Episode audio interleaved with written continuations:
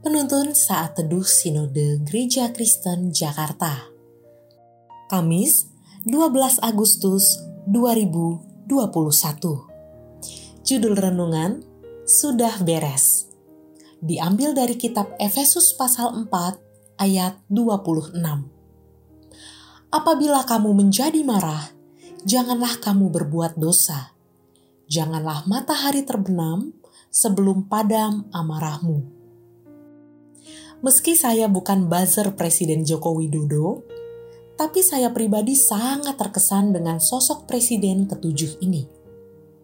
Kendati sering difitnah dan dihina, beliau tetap sabar dan tidak menunjukkan kemarahannya kepada lawan-lawan politiknya.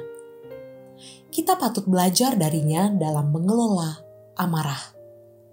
Bukan berarti beliau tidak pernah marah kita yakin dia juga manusia yang sama dengan kita. Namun, yang menjadi panutan bagi kita adalah beliau mampu menempatkan diri dengan baik. Kalau boleh kita menyimpulkan, inilah sosok orang yang sudah beres dengan dirinya, sehingga apa pun yang dia hadapi mampu diterima dengan lapang dada, baik kritik maupun hujatan mengelola emosi tidak semudah yang kita bayangkan.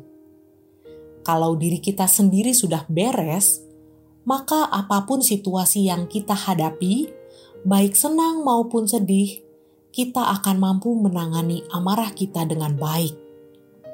Akan tetapi, orang yang belum beres dengan dirinya akan kesulitan menangani dan mengelola suasana hatinya. Maka itu, jangan heran kalau dalam relasi kita dengan orang di sekitar, kita bisa menimbulkan banyak persoalan. Tidak jarang relasi menjadi buruk hanya karena hal-hal sepele. Misalkan saja salahnya komunikasi dan menimbulkan kesalahpahaman sehingga berujung kemarahan. Mungkin itulah alasan Rasul Paulus mengatakan di Efesus 4 ayat 26 Apabila kamu menjadi marah, janganlah kamu berbuat dosa. Janganlah matahari terbenam sebelum padam amarahmu. Memberikan batas waktu pada masalah yang belum tuntas dapat menolong kita mengendalikan kemarahan.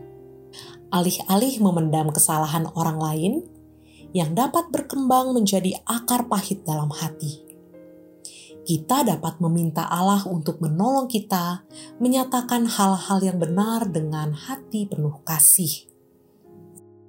Apakah kita sedang bermasalah dengan seseorang?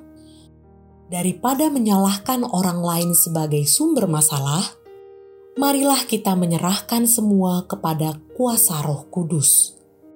Mengingat kita tidak bisa mengubah tabiat orang di sekitar kita, bahkan orang yang paling dekat kita sekalipun. Daripada terus memendam kemarahan, lebih baik bawalah masalah itu kepada Allah terlebih dahulu. Maka Allah dapat menolong kita mengendalikan api kemarahan dengan kuasa pengampunan dan kasihnya. Orang yang sudah beres dengan dirinya akan lebih mampu mengendalikan amarahnya. Kiranya Tuhan memampukan kita.